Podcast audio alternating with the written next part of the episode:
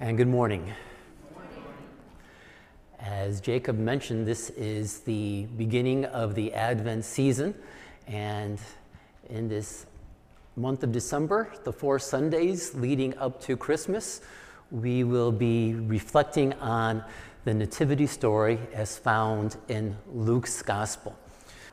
We're going to be looking at the first 25 verses in Luke 1. You can follow along on your phone or a tablet or a book or as words are appearing on the screen, and Dan will lead us through those words.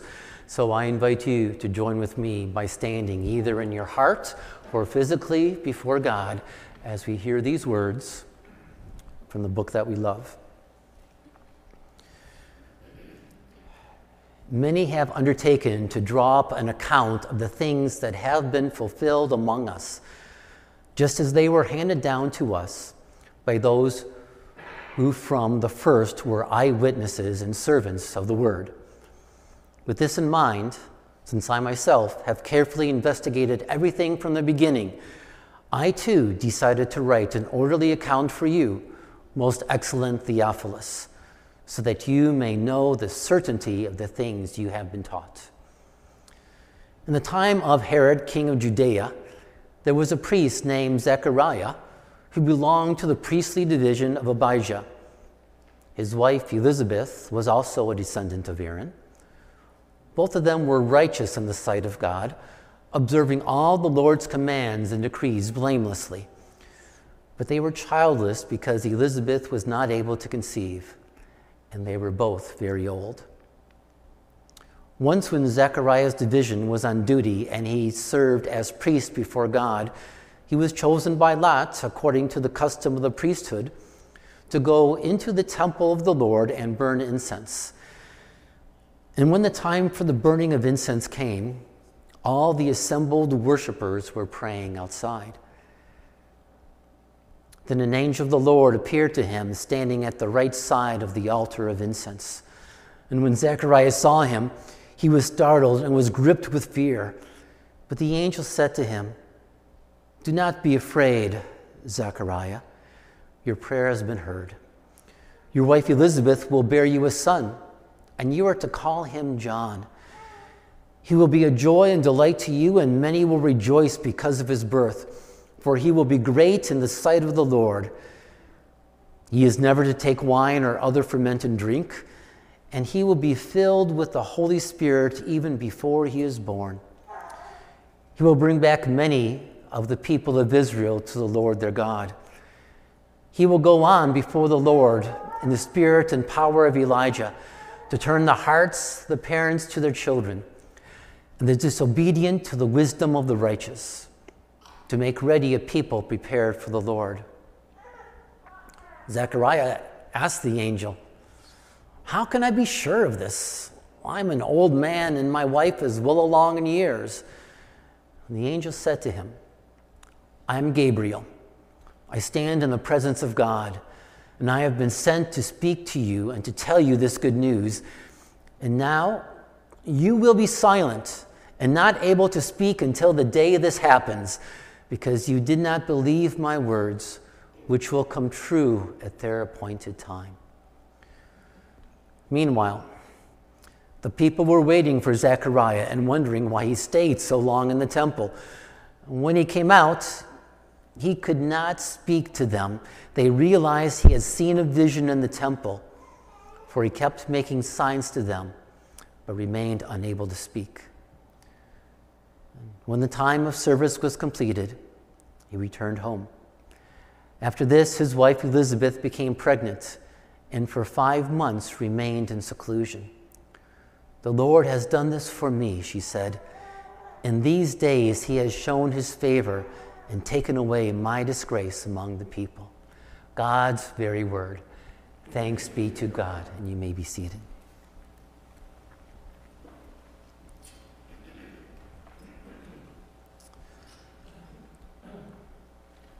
During this Advent season, we uh, made available some Advent books that we wanted to be able to read together. Uh, it's put together by uh, Max Lucado, and uh, last week we ran out. We don't have anymore. So they are on the way. In fact, they are in transit. We were praying they'd be here today, but they're not. But if you would like one, you may sign up in the back and we will deliver it to your house ASAP so that you can follow along. It's a great devotional for families and activities for families to do as well.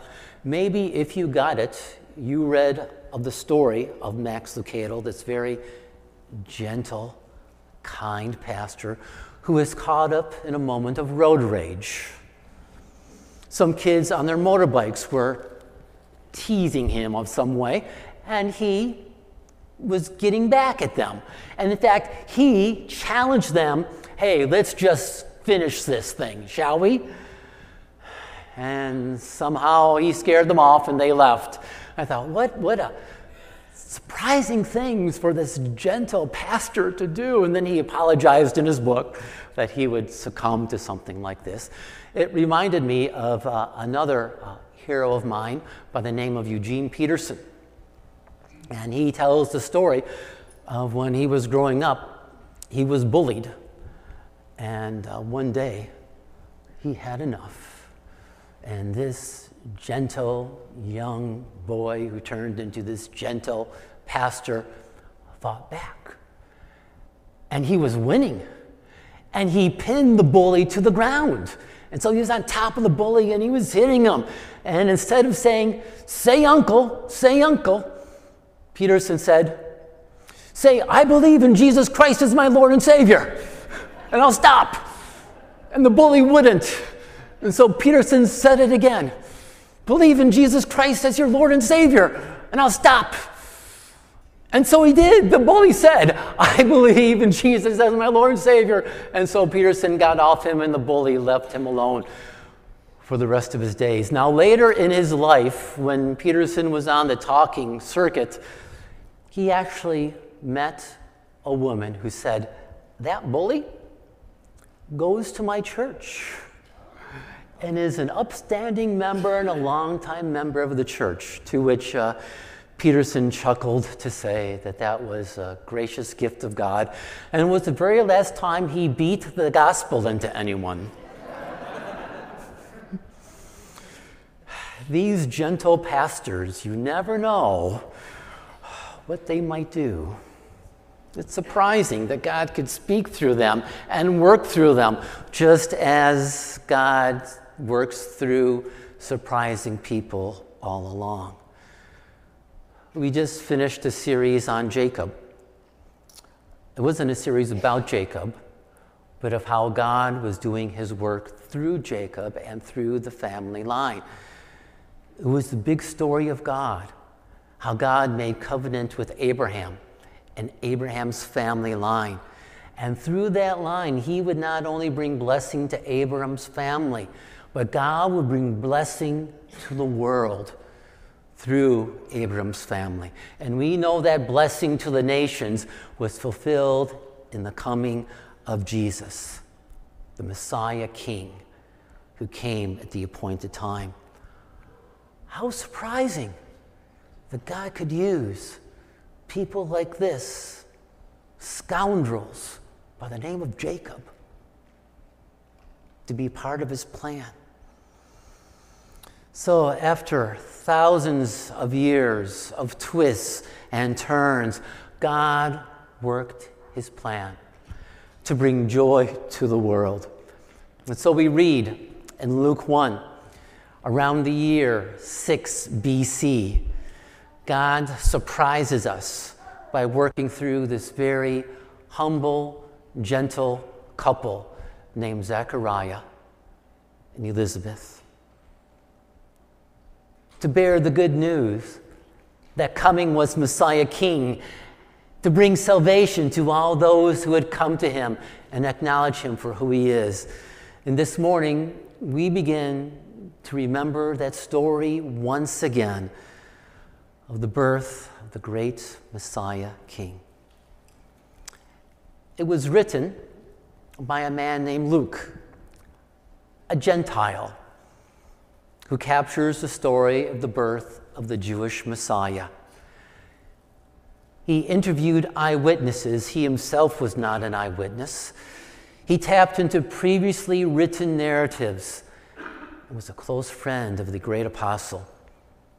And being a medical doctor, he had the precision of a scientist and the sensitivity of a counselor.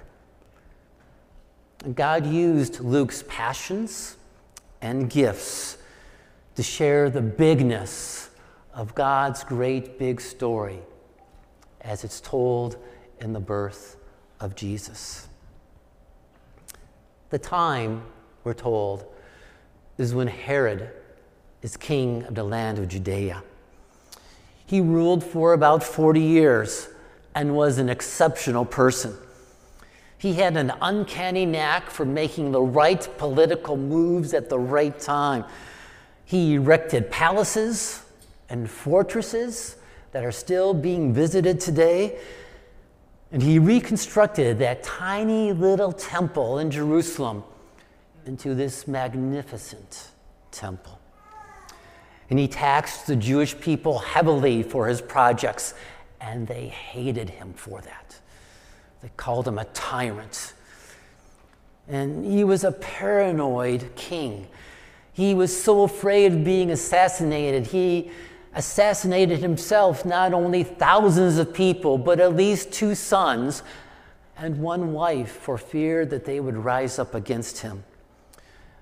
And we all know the story how he had to defend himself against the babies in Bethlehem who he felt and heard the story that they were a threat to his throne. In contrast to the power of the world is Zechariah and Elizabeth, an elderly, simple, faithful couple. Zechariah was a priest whose name means the Lord remembers. And his wife Elizabeth whose name means the oath of God. Both lived lives that were well pleasing and honored God. And people imagined that when they came together to become married, that there was a great celebration. And then, as their lives together continued, they had no children, which in their culture was a source of shame. We can imagine that they prayed to God for a child to relieve not only their personal sadness, but the sense of cultural shame. But uh, they had no children. So they continued on to be faithful and true. See, it was believed in that culture, not only the Middle Eastern culture, but the early Jewish culture, that God blessed faithful servants with children. And so, not having kids was a mystery, the way that God works. But as we see, God is working his surprising plan in surprising ways. As a priest, Zechariah was authorized and appointed to be able to make sacrifices on people's behalf before God. And there was a certain way that priests offered sacrifices when they went to Jerusalem. All of the priests in the land were divided into 24 different groups.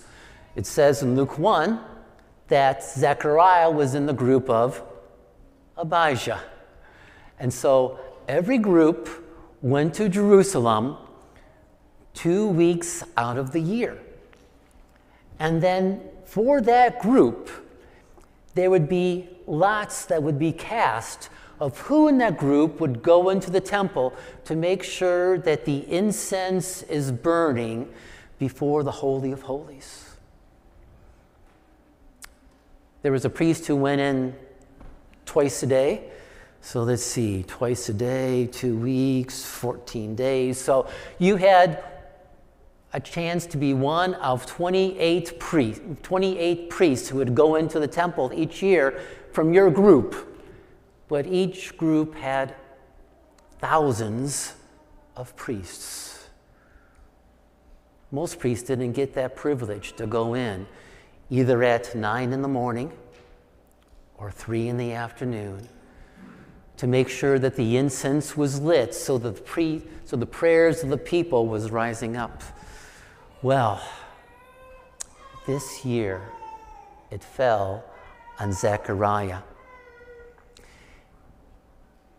He entered in, he brought the fire to make sure that the incense was burning up. And as Zechariah was inside, there were people who were outside the temple and they were praying. And we know some of the prayers that the people were praying. And the prayers were often that God would bring freedom, deliverance for the people.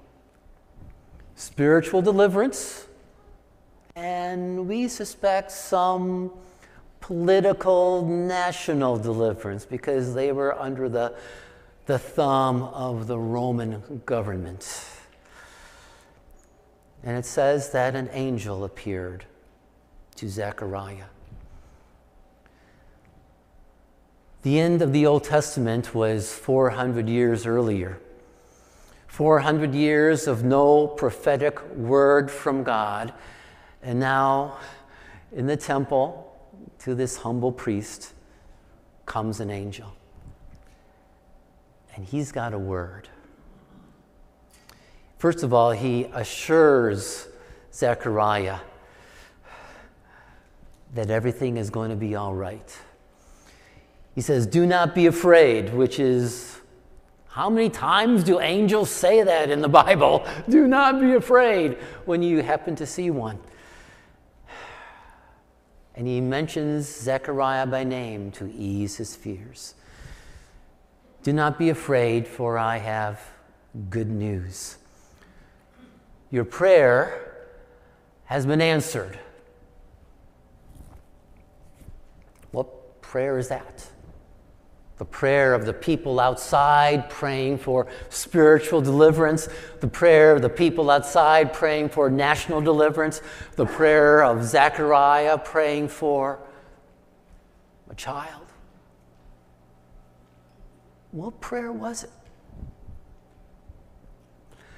Let's just say maybe it was all of them. Maybe it was all of them. Your wife, Zechariah, will have a child. And better yet, according to the culture of that day, it will be a son to carry on the family name. And you will not give him a name of the family, a name of your father, a name of an uncle, or your name. You will call him John, which means God is gracious and he will be like a Nazarite. He will not be a Nazarite, but he will be like that. He will be singularly focused, and all of his life will be focused on helping the people get ready for Messiah King. That's all he wants to do. He'll be filled with the Holy Spirit even before he is born, and he will preach the good news of repentance can repentance be good news? Well, of course, as we'll reflect on in a few moments. And he will grow a sense of expectancy that the Messiah is coming. All of this to a humble, older couple. Not only given the privilege of having a child in their old, old age, but the privilege of being the ones to announce the good news. The time has come. Salvation has come to the world. And that's why the angel came. So put yourself in Zechariah's place. What would your response be? How would you respond to an angel who appeared up right beside you? Well, Zechariah's response was, How can this be? I'm an old man. and my wife is old. How is this possible? The inference being, give us some proof, give us a sign. And the angel said, I am Gabriel, whose name means, I am the power of God. Here it's Gabriel who says, I stand before the presence of Almighty God. I do his bidding. He says, Go, and I go. He says, Speak, and I speak. And in the presence of God, he has given me this message for you, Zechariah. And you ought to be excited. But if it's a sign you want, here it is. The prophetic voice of God has been silent for 400 years. What's nine months more? You will be silent. You will be unable to speak until the day the child is born. And now, silence, instead of being a sign of God's possible absence, is now a sign of God's presence and God's promise. And outside, the people are getting restless. They realize something extraordinary is going on in the inside. And when he comes out, they see it is something extraordinary that he had seen a vision. And he cannot tell them what it is. He can only give signs and gestures and possibly write things down. And by evening, the word has spread throughout the city of Jerusalem. The priest Zechariah has seen a sign, he has seen a vision. And the preparation for the coming of Messiah King has begun. And then the scene switches. The story ends rather quietly, matter of factly. Zechariah returns home. Gabriel must have made an impression. He starts to write, to write about what his son will do, what his son will say. Elizabeth becomes pregnant. And in her thanksgiving and gratitude, it says that she went into seclusion for five months to reflect on what is going on in her life, but also the life of her people, to reflect on this promise. God's plan is taking shape. He is fulfilling His word and His promise using surprising people in surprising ways. An example of God's grace and goodness and mercy. So, what are the lessons that are in this story for us today? Quite a few, but we'll reflect on just three. God's patiently working his plan, isn't he? No matter how long it takes, no matter the circumstances, no matter what walls are being built in the way, God has his blueprint, God has his plan, and his purpose will be accomplished. We don't know how, we don't know when, we don't know where, and in ways we rarely understand God's working his plan. And no person, no thing, no situation will stop him. People will frustrate other people to make them even quit and give up. But nothing stops God's plan. The reason why our tradition holds to the centrality of God's great big story in the whole Bible. That God plans to bless the world through Abraham's family tree. The reason that we look at these Bible characters, and especially in the Old Testament, as descriptive and not prescriptive is to give each of us hope. Hope for God's plan for us. As we read the Bible about God's great big plan to bless the world and how God decides to go through that and how God fulfills his promises through Abraham, Isaac, Jacob, Judah, and then to Jesse, David, Solomon, and on to Jacob and Joseph and Jesus. Just as God fulfilled his promises and the great big plan for his people, God is fulfilling his promises for each of us. The promises he gives to us. I have a plan for you. I have a future for you. I am with you. I will never forsake you. And all of those promises that he gives to us as a people and to us as individuals are promises that are sure.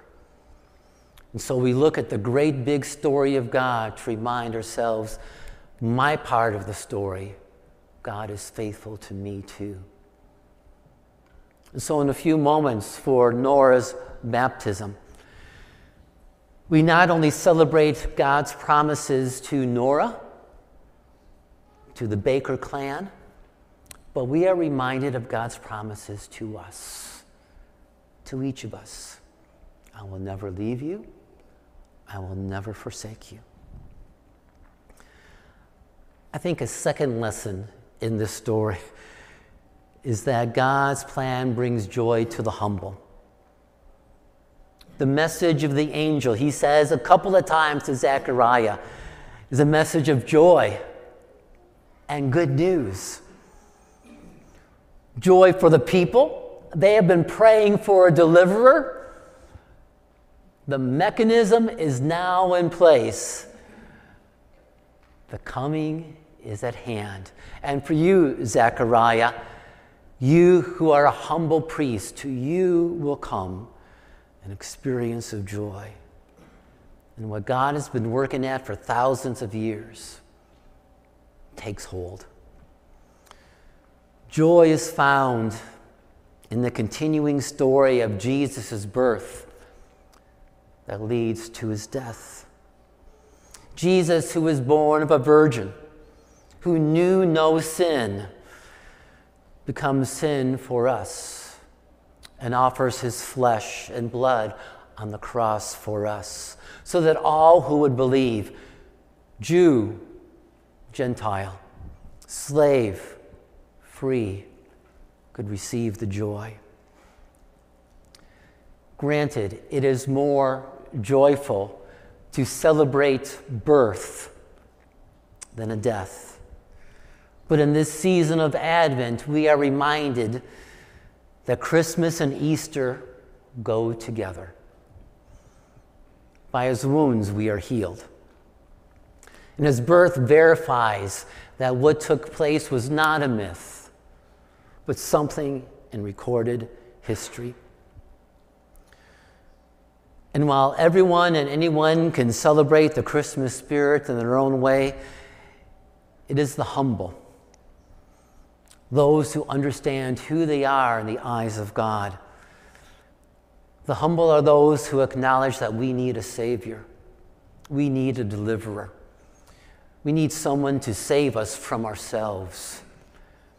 The good news of repentance is that anyone who comes and acknowledges that who we are in need of a Savior finds Him and finds His joy. To forgive us of all of our wrongness, to forgive us of our many bad choices, and to give to us a new life. I think a third and a final thing to share this morning is that since the arrival of the angel to Zechariah, uh, silence has changed.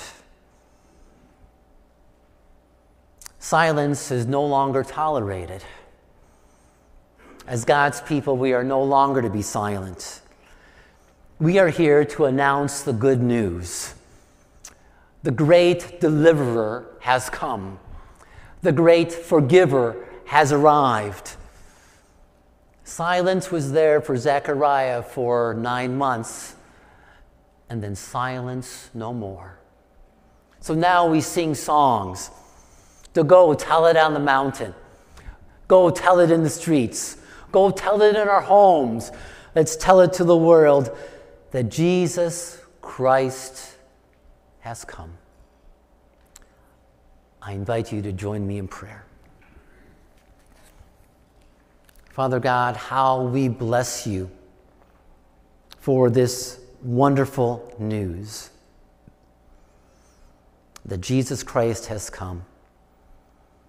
We bless you that you give to us as a people and as individuals a certain hope, not just a wish, but a certainty that you fulfill each and every one of your promises in surprising ways, mysterious ways. And yet you come through. How we thank you for this time of year where we remember the many promises that are fulfilled in the birth of Jesus. We thank you for how we can celebrate these as your people. We give you thanks that uh, Anna's sister in law, Anna, gave birth to a healthy baby girl this week, and we prayed for that, and we just thank you. And we know that the time of birth is uh, can be a, a stressful thing, and so we, we give you thanks, and at the same time we lift up Genevieve and Annalise wrote that uh, you will care and bless them as they have their babies grow inside and bring home to them uh, wonderful, safe babies. We lift up uh, Sharon's mom, Jan, as she recovers from uh, the surgery. And we also pray that you will give her uh, strength, emotional and physical strength, as she goes through the physical therapy that she needs. And for Marlene, too, recovering from her shoulder surgery, that you would bring a complete healing for her and a relief from any pain or discomfort. We pray for little Calvin. We give you thanks that he has returned home. We pray for continued healing and restoration, and that you will be with him and his brother Declan and Shauna and Kaylin to surround them, Lord, with your comfort and your care. We join with Sue in praying for her family, for uh, a place for uh, a granddaughter to live, continue to work spiritually in the lives of her family. We join with uh, Pastor Mary and Bruce in praying for Pastor Mary's brother Phil and wife Sandra as they each deal with health and medical issues. And we pray that you would work through these so that you would uh, restore your light into their lives. That they would be open to the light of Jesus born in Bethlehem. We pray, Lord, that you will bring recovery to them, but also a spiritual recovery as well.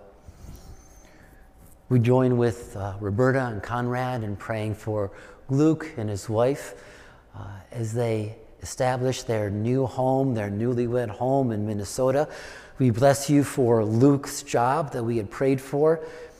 And we pray, Lord, that you will bless them with other godly couples other godly people to enter into their life and to find fellowship and community there. We pray that you will lead and guide them. We pray for those who are in need of uh, regular grace and goodness from you. We lift up Pam and David and Joe, that you will provide for them the, the special needs that they have. We pray for our neighbors. We pray, Lord, that you would use us as a continued light to share the good news of Jesus in a variety of ways. And we pray today and this week for our neighbors on Sunbrook.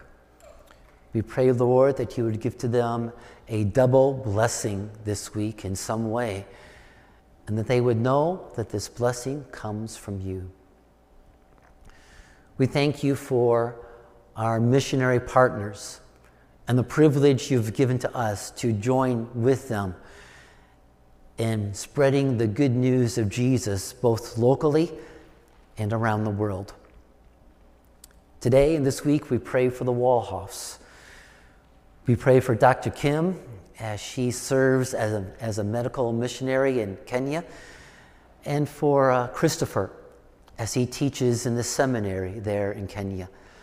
That you will bless them, their son Dominic, you will bless, protect their family, and continue to use them to bring healing, to bring good news to the regions of the world that we will never visit and never know. And so we offer up these prayers and we offer up the prayers within our heart. Prayers we have for our family, prayers that we have for our places of work, prayers that we have for our schools, prayers that we have for our neighborhood. We lift up these prayers to you silently. For we know that you hear each and every prayer, and that your Son intercedes for us on our behalf. And as best we know how, we offer ourselves to you. We pray these prayers in Jesus' name, and everyone agreed and said, Amen.